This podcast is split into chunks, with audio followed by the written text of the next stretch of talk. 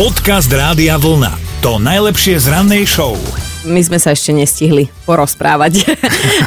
Ahoj kolega, čo si robil cez víkend? Čo máš nové? Ďakujem za opýtanie, bol to fajn víkend, klasicky ubehol veľmi rýchlo, bol to taký príjemne obyčajný víkend v dobrom slova zmysle. Čo ja viem, také špeciálne, no boli sme u mami na obede v nedelu, lebo mala narodky ešte pred pár dňami, tak konečne vyšiel na to čas. No, Počkaj, nezabudol si, mal si so sebou aj vzácne dary? No, boli aj nejaké vzácne dary, takže všetko ako má byť, len teda už, už je za nami, no. Prišiel si holý a hovoríš, mami! No. Ale nie, však ona pozná túto holú pravdu. Keď sa pýtaš, čo u nás, my sme mali tiež podobne normálny, klasický, obyčajný víkend, akurát, že celému víkendu dominovala veta, mami, chcem ísť pri more, o 3 minúty. A čo si mu na to povedala? tak určite. Dobré ráno s Dominikou a Martinom. Pepa sa nám prihlásil do mentálnej rozcvičky, niekde na odpočívadle zaparkoval kamión a klikol si na radiovlna.sk lomka ráno a už ho máme aj na linke. Pepa, ako sa máš? Já se mám dobře, protože poslouchám Rádio Vlna. Oh! Oh, tešíme sa, ty si, ty si vždy tak krásne pozitívne naladený. Tak poďme skúsiť mentálnu rozcvičku dnes s tebou. Máme samozrejme slovenskú alebo českú pesničku, moju aj Dominikinu nápovedu. A ty to, Pepo, dúfam, trafíš. No já bych zkusil Dominičku, protože ona má dneska tak výbornou náladu, že myslím, že by se dalo o ňu opsít. no, teraz keď zlyhám, tak celý život si to budem vyčítať, ale dobre, Pepo, počúvaj. Nedá sa kúpiť ani vyhrať, ale je to super, keď sa zadarí. Já bych hádal štěstí je krásná věc. Áno! Áno!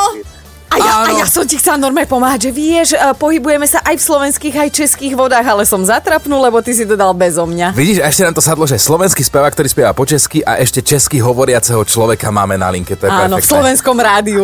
No já si myslím, že vy jste nejen super rádio, ale ten výkon, který musíte každý den ráno odvádět, to je prostě vynikající. Ó, Nale, bože. naladit se a naladit posluchače ještě.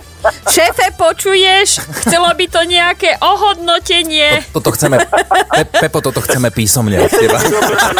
Bude na silnici nebo do, do, do, do sklípku, nebo tak přijďte. Ty si aký zlatý, už aj takéto pozvania my dostávame a takto skoro ráno, to si naozaj ceníme a odmeníme to tričkom Rádia Vlna. děkuji, děkuji. Nemáš za čo a Pekný krásny deň. deň. Ahoj. Krásný den. Podcast Rádia Vlna. To najlepšie z rannej show. Jedna vec zaberá prakticky na každého človeka, dvojnohého, čo dokáže močiť postojačky. Áno, je to stávka. Chlapi sú schopní kvôli stávke urobiť naozaj hocičo a to teda mám požehnanie veľa príkladov aj zo života, ale napísal nám Tak jasne, poslucháč. jasne, zvykneme sa vstaviť, presne tak. A napísal nám Milan a ten nás pobavil, že, že nie je to tak dávno, čo sa stavil s kamarátom o to, kto u nich v práci urobí vy- vyššiu tržbu za mesiac. On si bol istý, že vyhrá, lebo mal spracovaného klienta tak, že čert by v tom bol, keby neurobil kšeft roka. Lenže čer v tom bol, čert a Milan prehral, museli ísť k holičovi, lebo teda stavka bola, že ak by nevyhral, tak si musí nechať vyholiť na hlave šachovnicu.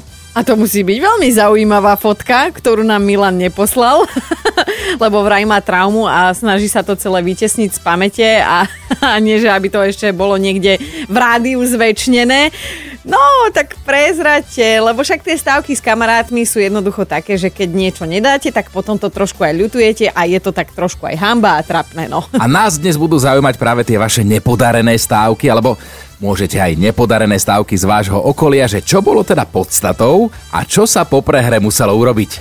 Dobré ráno s Dominikou a Martinom. Ferry nám poslal rovno hlasovú správu na WhatsApp. Raz som bol takto na Bukovci, na jazere pri Košiciach v lete, keď bolo 35 stupňov vonku a bol tam nejaký chlapík v lyžiarskom oblečení aj s lyžami dokonca.